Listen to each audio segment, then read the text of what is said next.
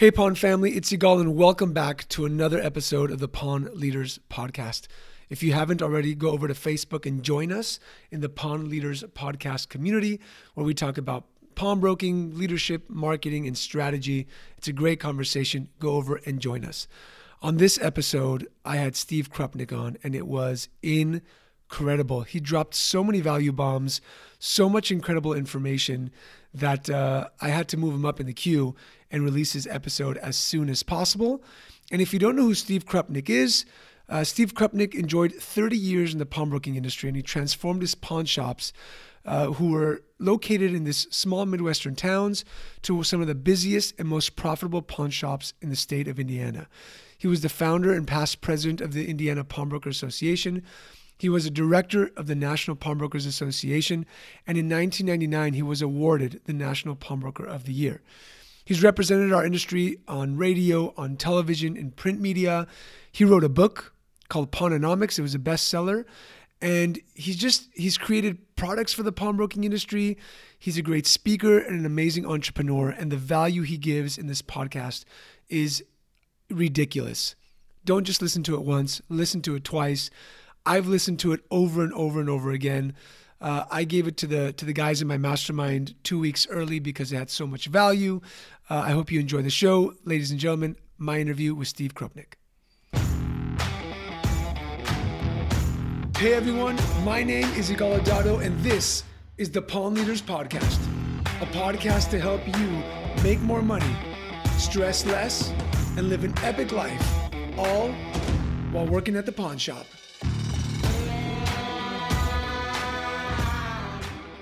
Steve Krupnik, welcome to the Pawn Leaders Podcast.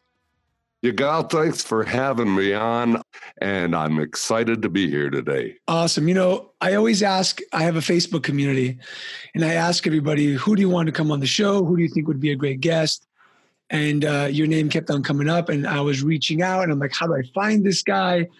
And uh, I finally reached out to you via LinkedIn. You answered me quickly. You said yes, and I'm honored to have you here. So I'm excited for it.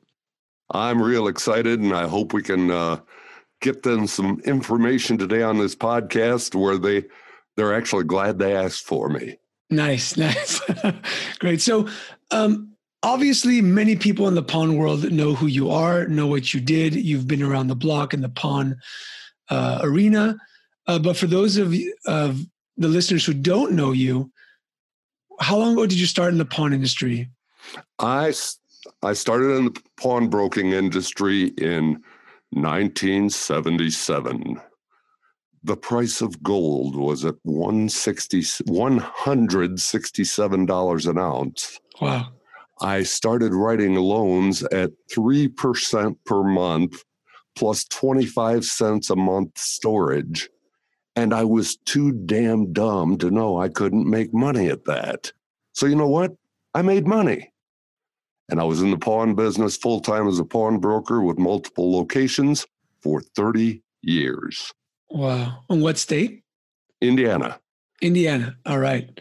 Very cool. And um, so you did pawnbroking for 30 years. And then while I was a young pawnbroker, I stumbled on a lot of your videos. You wrote a book, Pawn Pawnonomics. You uh, had different websites, you know, pawn coach and how to open up a pawn shop. And I remember my brother and I, even though we were third generation pawnbrokers, we'd watch some of the videos and, and ask, who's this guy? And uh, so how did you transition? You, you had a pawn shop, you had some stores, and then you became, you know, a, a pawn coach which I consider myself the same today. So I'd like to hear from the the godfather of pawn coaching, um, how you became how you became a pawn coach and what you did for for other people. Well, before I became the pawn coach, I became something much more important. For the first time in my life, I became a husband. And along with this package and this love of my life came an adorable uh, stepdaughter and just starting to get into the teen years. And I said, man, I've been doing pawnbroking for 30 years. I don't want to miss this opportunity, which is the reason, that's the sole reason I sold my pawn business. I thought, okay, I know how to make money. What do I do next? Well, let me see. I've been on the National Pawnbrokers Association board for so many years. I founded the Indiana Pawnbrokers Association. People have been asking me advice about this industry for many decades. Maybe I can sell the advice. That'd be fun. So that's that's I sold my stores and I transitioned into the uh, coaching industry, and it was so much fun. I, I really had a ball with it. And uh, unfortunately, I was a little too successful. What do I mean by that?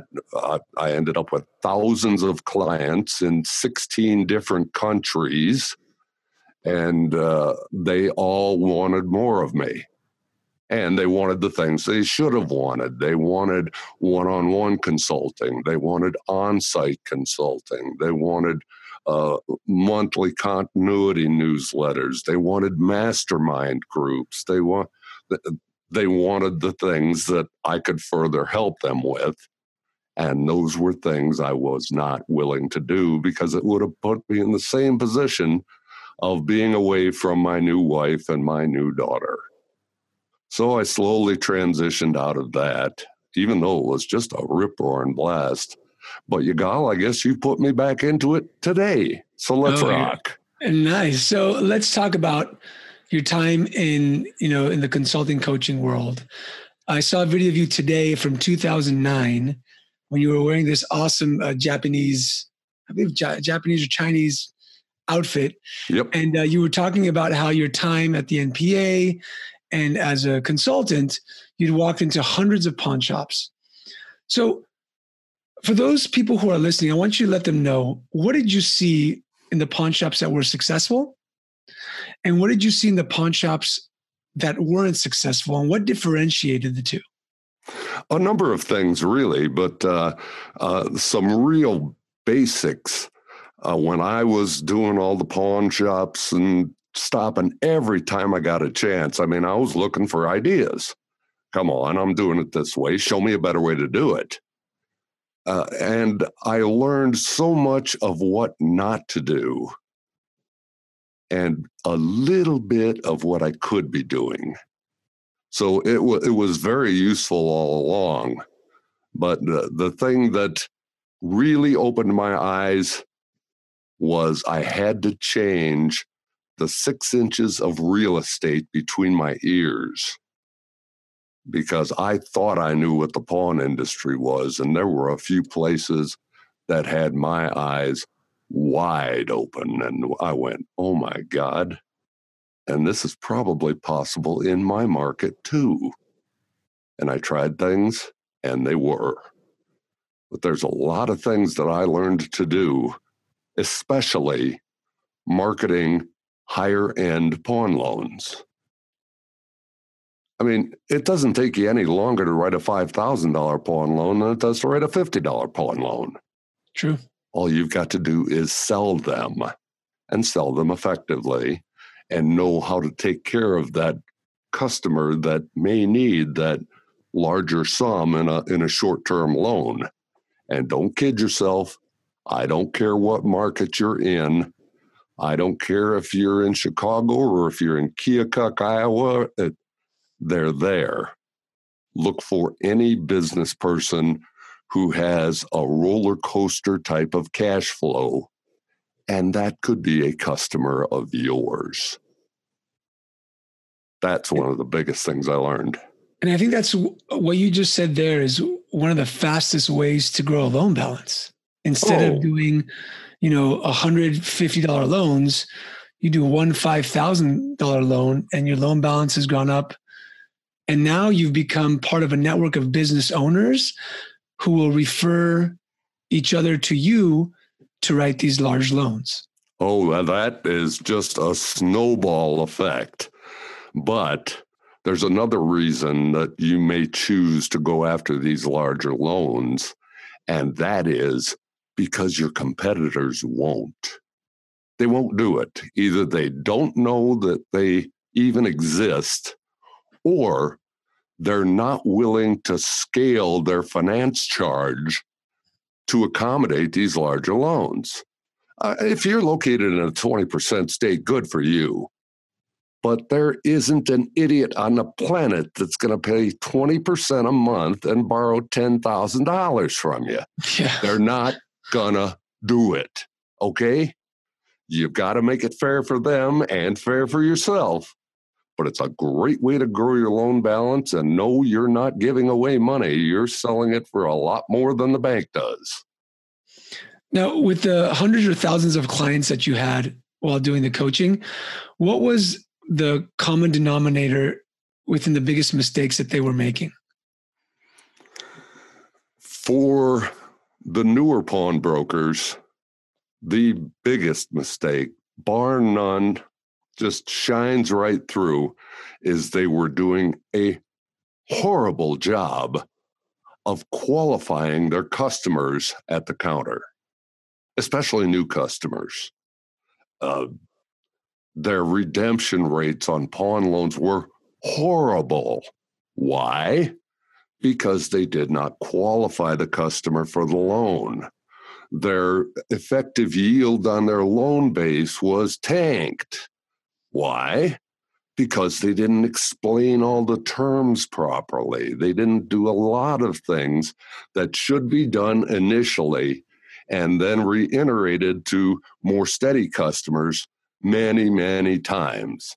So, uh, you know, the, the new pawnbroker has a customer walk in the door with a widget under his arm, and he says, "Hi, what can I help you with?" And the guy says, "Here, I got this." Puts it on the counter, and what do they say? You want to pawn this? That customer may not even know what a pawn loan is. Oh yeah, I'll pawn it. What do you give me for it? Are they going to pick it up? Hell no. You never qualified them. You never explained the terms to them.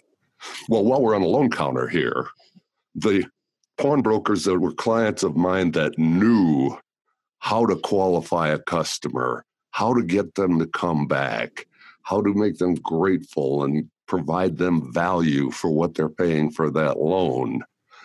A lot of them didn't know one thing that I taught them. As a matter of fact, I had a pawnbroker in the Philippines with many, many locations. And after I taught him this one, he tried it out for six months in a couple of his stores, implemented it in all of his stores throughout his chain, and he wrote me that he owes me a yacht.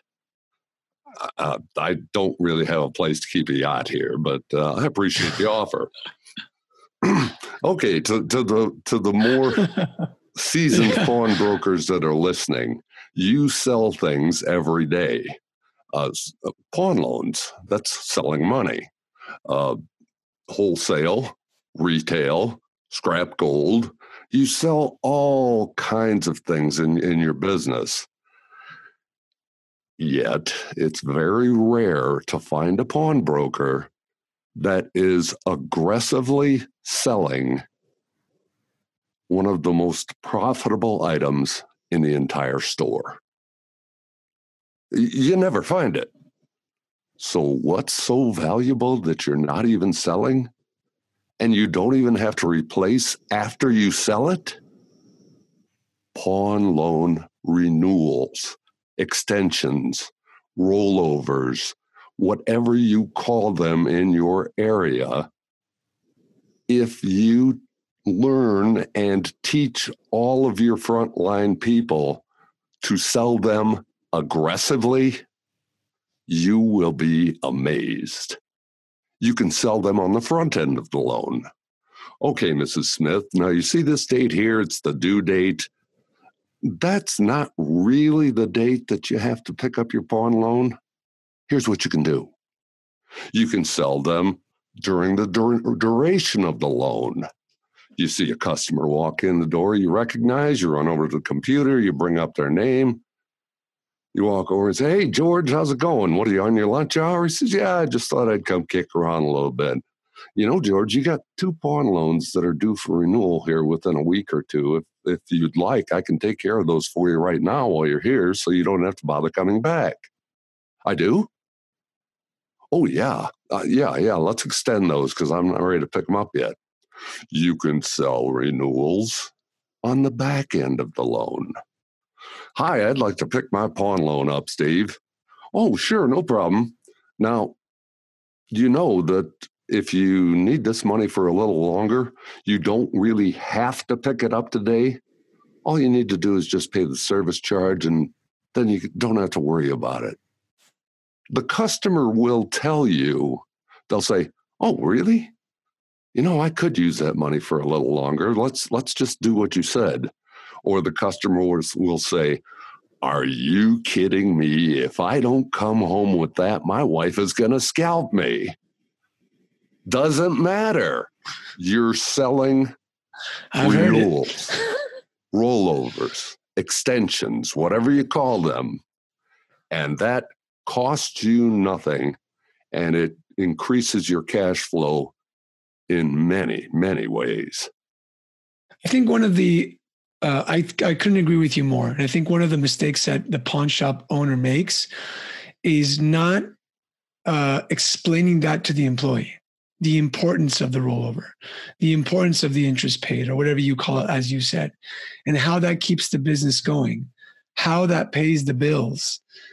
And if you were to give that clarity to the team and they were to know that importance and you were to train them on it, just like you said, Steve, I believe that people would be making more money. Uh, default or redemption rates would go down and business would pick up for a lot of people listening today. Yeah, they absolutely do. There's so many, so many things you can do. I mean, oh my God. Um, back when uh, I first started pawnbroking in Indiana, it was a tough state to do business in, and uh, you had to mail out notices before you could uh, uh, sell a pawn item that uh, went unredeemed, and all sorts of other things. And eventually they changed where you didn't have to mail out the notices. However, because I already had customers that relied on the notices, I gave them an option. Now, if you get delinquent on this and, and it gets to the point where I could sell it, would you like me to mail you a notice? And of course, now it's drastically different. Would you like me to mail you a notice? Would you like me to email you a notice? Would you like me to text you a notice? How about some smoke signals? You know, just any, any anything really. But so I still offered the option to send these notices out because a lot of longtime customers relied on them. Okay, I get it. You pay your bills, you wait till the shut off notice, and then you pay the minimum. I understand. That's how you operate. But in providing these customers an option to get a notice, I also had the option of sending them a marketing and direct mail piece or a coupon or a reason or an offer or I've been studying marketing my entire adult life. It has made me a bunch of money and still does every day. And I love to do it. So I turned it into a marketing thing. There is no reason any pawnbroker listening to this cannot do the exact same thing. Just simple as can be. I urge, so we have a mastermind called the Pawn Leaders Mastermind, and we have members in it where I urge them all the time to ask for email addresses and do text to phone conversations so that at some point they can not market to their customer, although it is marketing, but connect to their customer. And you hit on a point that's so right. We have the opportunity today more than ever. I can't imagine how business was, you know, 40 years ago or 1977 before I was even born, that we can capture so much information from the client and use it with marketing to be able to uh, bring them into the store for a sale, bring them into the store to to buy some more stuff. So I think today more than ever, if a pawnbroker who's listening to this isn't using, you know, text message blast, isn't using email marketing in some way, shape, or form, they're leaving tons of money on the table. Tons of money on the table. I, I mean, come on, you've already got everything about them. You got your name, their name, their address, their their kids' names, their date of birth. You, you you've got everything you need to effectively market to a customer. I never sent out Christmas cards or or stuff like that to uh, to my uh, good customers, my steady customers. Be- why? Because I'd have to cut through the clutter of all the other crap they get that time of the year. Did I send them a birthday card? No. I sent them a half birthday card. In other words, it was exactly six months after their birthday. Well, I just turned 60. No, you just turned 60 and a half. and it was literally a, a, a, birthday card cut in half. And the envelope was triangular. And I'd send these to my better customers, happy half birthday. They would show them to everybody and tell them where they got them from. Can you believe this guy? He's crazy. Oh my God. And of course, they'd always get a half birthday offer for something special, give them a reason to come in. And this, you, you touched on a real good point here, Yigal, because this is something that most pawnbrokers do not realize. If you've got good customers in your database, which all of you do, should, and and you can tell that they are good customers, why don't you reach out and touch them every so often? Yes. I, I had I had so many clients where I said, okay, um, I'm coming in and I'm and I'm selling you some scrap gold. What happens? Well, first this and then that and then that, and then we make a deal, and I print out the the bill of sale and you sign it and get your money and walk away with a smile. I said, that's not what I want to know. I want to know what happens next. What do you mean? What happens after you make the deal with these people? And they love you and they're bubbly and they're happy and you treated them so, them so well and you paid them so fair. What's next? Anything? Well, what could that possibly be? How about a thank you card? How about a thank you card with a business card in it? How about wording it that says, We sure hope that you were very satisfied with your transaction. If for any reason you weren't, here's the manager's cell phone number. If you are very happy with that tra- the transaction you made, we'd also like to know that. The biggest compliment you can pay us is to refer your friends and family to us. What's that cost you? A dollar? Yeah. Come on. It, Come on, what's what's the return on investment? Astounding. And when I think about this, if you're in a street and a lot of people are on the street where there is four or five competitors in the market, if you are thinking the way Steve just mentioned, which is what happens after, because in the state of California, Steve, which is where I had my pawn shops, mm-hmm. a loan was for four months plus a 30 day grace period. Okay. So you don't see a client sometimes for five months right? So right. we had to reach out and touch them and and send them a card, send them an email, send them a text blast because I want them to walk in, you know, two more times, three more times, as opposed to just coming in once every five months or once every four months to pick up their merchandise or pay the interest. And so, those of you listening, again, you've got the database. Use it and be different than your competitor. Connect with the client, as Steve says, and I also agree that that will up your business for sure. Oh, you go. We ought to. We need to get together. We would. Uh, we would talk all night, or or get drunk before then. I don't know, but uh, well, I just. Uh, it's it's very it's um it's very frustrating to me to see a pawnbroker at, at an NPA show year after year, and ask them, "What are you doing that's new?" Right? And there's nothing that's new. You know, oh, I'm yep, selling my gold to this person instead, or oh, I switched softwares, or I did this. I said, but no, you have to be. I say this all the time on the show leadership, marketing, and strategy. Steve, you said you were a student of marketing for so many years. If you're listening to this, you need to be a student of leadership. You have to be a marketing guru, and you have, have to have strategy down pat to beat your competitor. Absolutely. Uh, you know, when when uh, they first came out with halfway decent software for pawn shops, I was absolutely elated. Uh, yeah, back when I started my pawn shops, there was no computers. There was for pawn shops. But once they started it, I had a database that I could work with easily, kind of a built in CRM system. And one of the things that I launched that I was absolutely shocked at how successful it was was a lost pawn loan customer reactivation campaign. My my computer would let me know if I hadn't seen this pawn loan customer in 6 months and I'd send them on a card. We miss you. You haven't been around in a long time. I hope you're doing well enough where you don't need us. But if you do need us, stop in and see us. Here's a special you can come in and have.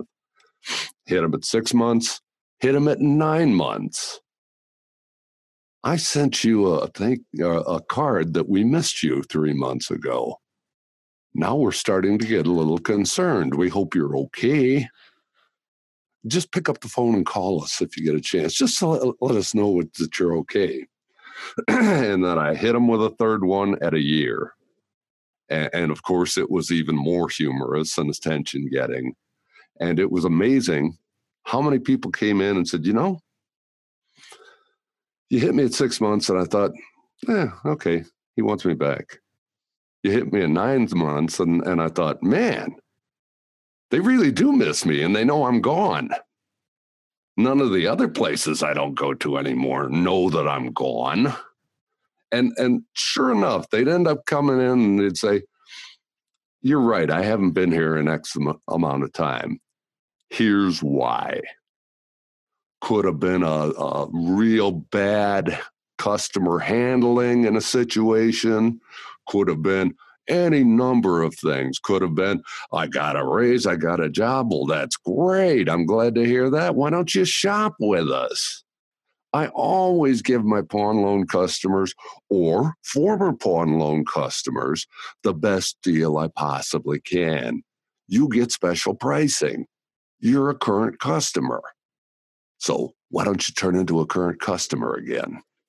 Steve, before this, before I hit record on this podcast, you said that we might upset some people. And I think I'm going to do that right about now. Good. I, I guarantee you that you know, more than 90% of the people listening at this moment are too lazy and haven't thought about implementing something like that. Because, because they've said, oh, that's a lot of work. I have to send out the cards. It costs too much. And what am I going to do?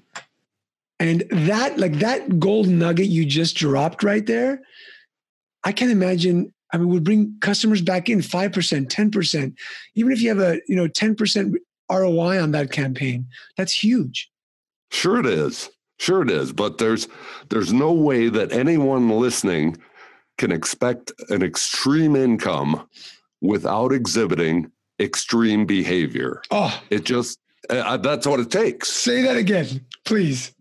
You cannot you cannot ever expect an extreme income without exhibiting extreme behavior. The two go hand in hand. And if you're making excuses why you can't do this right now, extreme income and excuses are very incompatible. It doesn't work. So that's like a mic drop right there. That that's that what you just said is a mindset shifter. And about you know, seven minutes ago in this interview, you talked about the six inches between your ears. And I'm guessing that when you worked with pawnbrokers, that was one of the biggest battles is changing that mindset up here. It was, it was a battle on the seasoned pros. It was relatively simple on the newbies. Got it. I, I had a, a fairly new pawnbroker in a major market near me that was having a tr- hard time getting pawn loans out.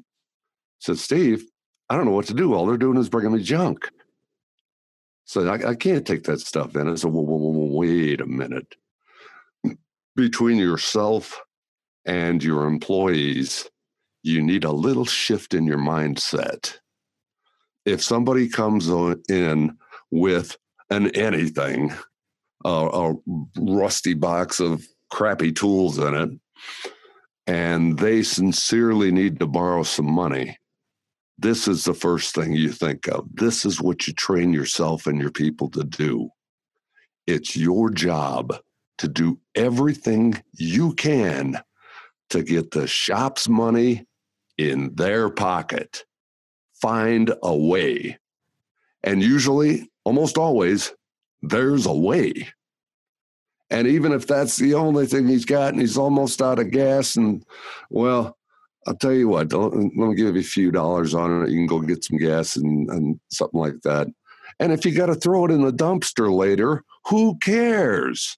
It, it was just a few bucks, but I guarantee you, when he reaches in his pocket for a gold chain or when he brings in his shotgun, he's going to bring it to you. Why? Because you cared, because you helped them. That is the key to really having a very robust pawn loan business. I, I just had this conversation with a member of the mastermind, and he said, Yigal, you guys convinced me to take in more stuff, and now my my default rate's going up a little bit. And I said, and he said, Well, I'm just not used to that. And I said, Okay. I said, But how many more new customers did you get in? Go, I got a bunch in. I said, Listen, it's all going to level off when you lend something, make sure obviously that you know you can either sell it or you can sell it at cost. But when they need money and they've got that rifle, that gold chain, you are the person they're going to come to.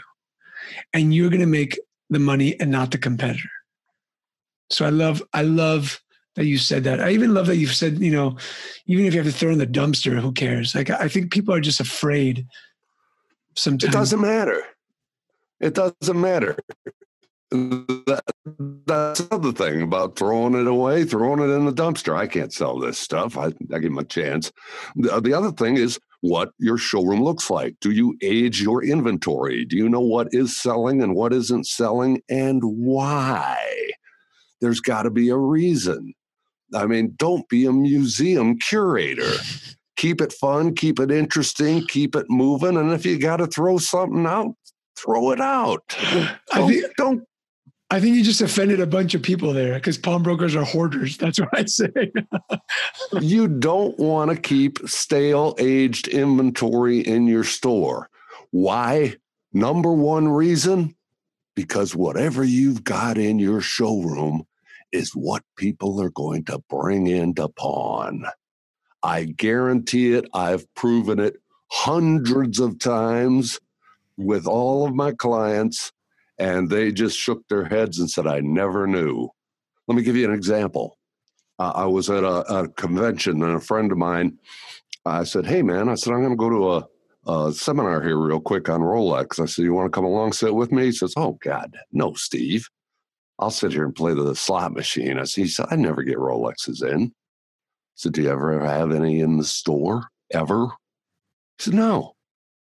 I worked out a deal with him, and as soon as I got back to my shop, I memoed him a real nice gent stainless Datejust, nothing too fancy. He put it in his uh, in his uh, jewelry case, put a decent price on it. Before he sold the watch, he took one in pawn.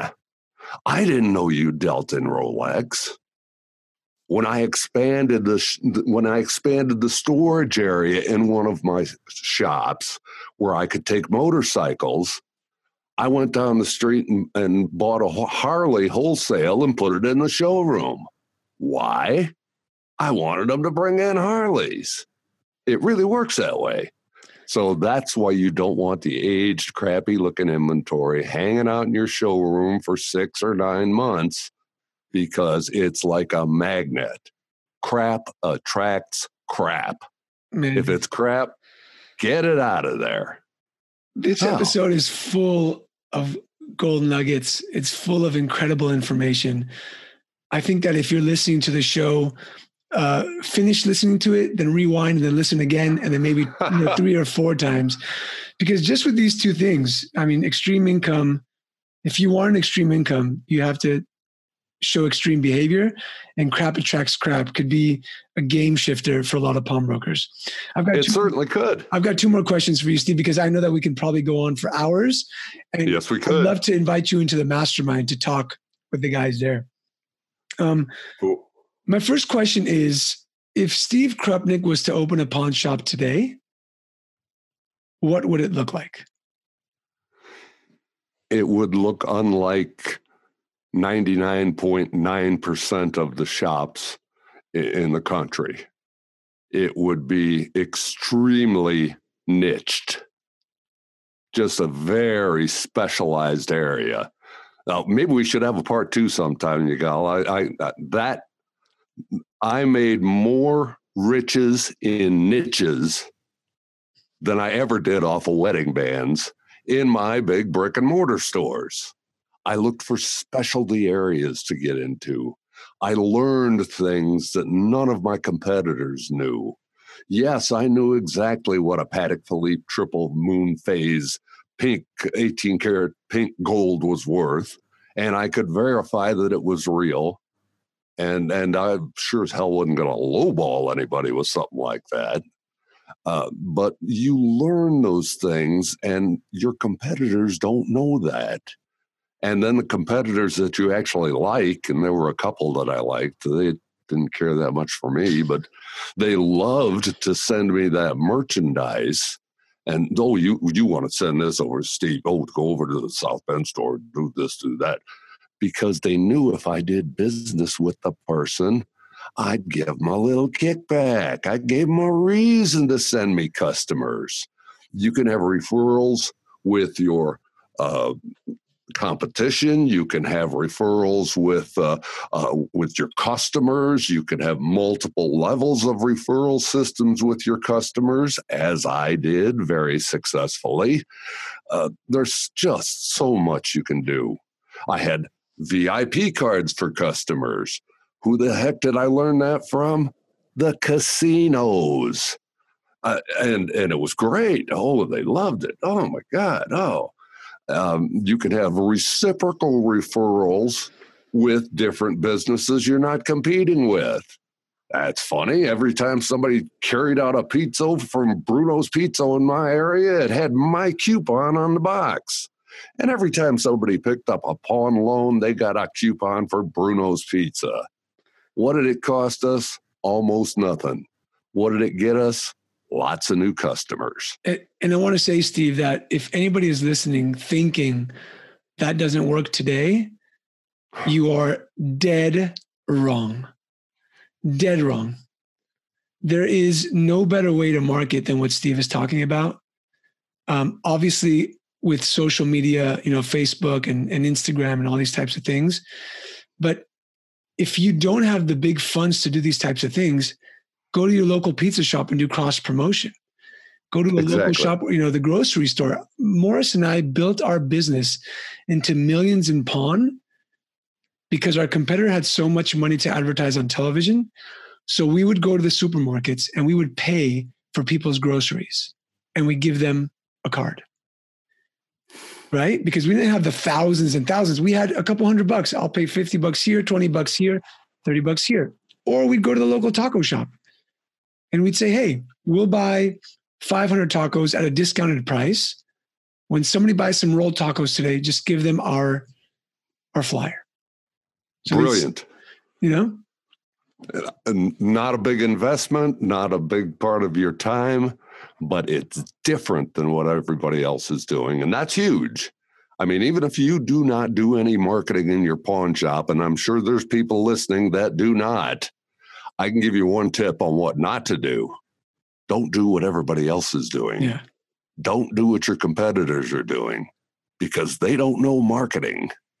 Seriously. Yeah. Do something different. Differentiate yourself. Love so it. many yes. ways to do it. Be different, be bold, be be extreme, like you say. And with that, Steve, um, I put into my to the Leaders podcast community on Facebook, and I said, "Hey, Steve Krupnik's coming on. Um, what questions do you want to ask them? Now, I haven't talked to you about this before. No. Uh, they asked me to ask you about Red's hourglass. Well, they they say you can't buy the front page on the newspaper. I did. I had a business partner that I started out with in my first pawn shop, elderly fellow, real character. And uh, he planned out when he passed away, I was going to take care of this and that for him. And one of the things he wanted me to do was to, to take his cremains, his ashes, and put them in a big hand blown hourglass. And he says, just put it over where people can see it in the store. And anytime you want some work out of me, flip me over. so we had, we had to, uh, it's still in my office, as a matter of fact. But uh, uh, we had so much fun with that, and the customers loved it. And they'd come by and and they'd still look up the hourglass that was sitting on the shelf. Say, "Hey, Red, how you doing? You flipped him over lately? Is he working?" Well, I I did a press release on how much fun we had with uh, this hourglass from my wacky business partner, and and uh, put in some comments from some of the customers and that sort of thing. local newspaper got right onto it front page story, huge picture. I had radio stations coming in and interviewing me. I had a TV station coming in. They wanted to see the hourglass. Well, it's still around, but we had so much fun with it. Would that have happened had I not just composed a nice little press release and got it out there? No, that never would have happened. It was just simple marketing and a lot of fun. And that's one of the things that I just briefly want to mention to the people listening to this. If you're not having fun in your pawn shop, you're doing something real wrong. Real wrong. You've got to have fun. You've got to enjoy yourself. You've got to relax. You've got to love what you do, but don't take yourself or the business too seriously uh, it, can, it can really mess you up. If you're not having fun, you need you need to change something. Yeah, uh, Steve, is there a book that you would recommend for somebody listening uh, to read on marketing? Something that you, you know, that you highly recommend that you love that it changed the way you do business. Oh God, there's so many of them, and I, it seems like I'm always reading marketing. What I'd have to do is I'd have to go through my bookshelves and and see which ones really jump out at me and say, aha, I remember that one. And like I say, if we have a part two to this, because I could go on for about a week, um, I will. I will list a couple of books uh, uh, yeah. on. Uh, and if you, if you give me the names of the books, I can put it in, into the show notes. That way, people, when they're listening to the podcast, we have show notes below, and I can just uh, make the Amazon link clickable so they can go and, and purchase the book right away. There's one that comes to mind. I don't remember the author or the actual name of the book, but if you go to a site like Amazon and type in grassroots marketing, you'll probably find it. Got because it. that's the type of marketing that is personal. It's very effective. It's very, very cost effective. And it's invisible your competitors have no idea what you're doing. Is it uh, the No BS grassroots marketing book? You know, it, it, it, might have been one of the Kennedy series. Yeah. Yeah. yeah Dan Kennedy. Yeah. Yeah. Those, uh, the, I think it was. Awesome. Boy, you, you, nailed it. Yeah. Well, I just, I just, you know, popped on Amazon. I put grassroots marketing. It's the number one uh, book that popped up. So, awesome. and, and, and those things work in a pawn shop, no matter what size you are. If if you're a little mom and pop to if you've got 40 locations, they work. Steve, I think we're going to have to have a part two uh, because this has been incredible. You sent me an email saying, let's have fun, let's give a ton of value, and you have way exceeded uh, my expectation as a host, and I hope the expectation of the listeners. Uh, I want to thank you for everything that you did for pawnbroking. You, as a young pawnbroker myself, watching your videos, you made it pawnbroking cool before, uh, you know, the TV shows were out, and you gave content, and you were helping people. So I appreciate you for that. Hey, we're all doing what we can to make the industry as best as it can be. And I really appreciate what you're doing too. And it's been my absolute pleasure to be on today. I really enjoyed it. Thank you. And for those of you who know that I usually speak a lot more on these podcasts with a voice like Steve's, I just wanted to hear him speak, especially now that you are you're doing voiceovers full time, right? Yes, that's that's my newest gig. I'm doing voiceovers full time. As a matter of fact, I'm talking to you from a recording studio. Yep. So th- that's that's why, and uh, I've enjoyed it. Uh, it's a lot of fun, but uh, still, I look back at my pawnbroking days and I just smile and shake my head. That's uh, that what a gig. Yeah. My God. Steve, thank you so much for being on uh, Pawn Family. Thank you so much for listening to another episode of the Pawn Leaders Podcast. If you want to talk about this podcast, ask any questions, uh, just have a conversation, go to Facebook, join the group if you haven't joined it. It's Pawn Leaders Podcast Community. And if you want to have a conversation with me, 30 minutes, uh, just you know, just to talk about your pawn shop, what help you need, it's free. Uh, just go to pawnleaders.com, fill out the form, and let's have a chat. And uh, see you guys on the next episode. Thank you so much, Steve. Thank you very much, and thank you for what you're doing for the industry. I appreciate it, and I'm sure your listeners do too.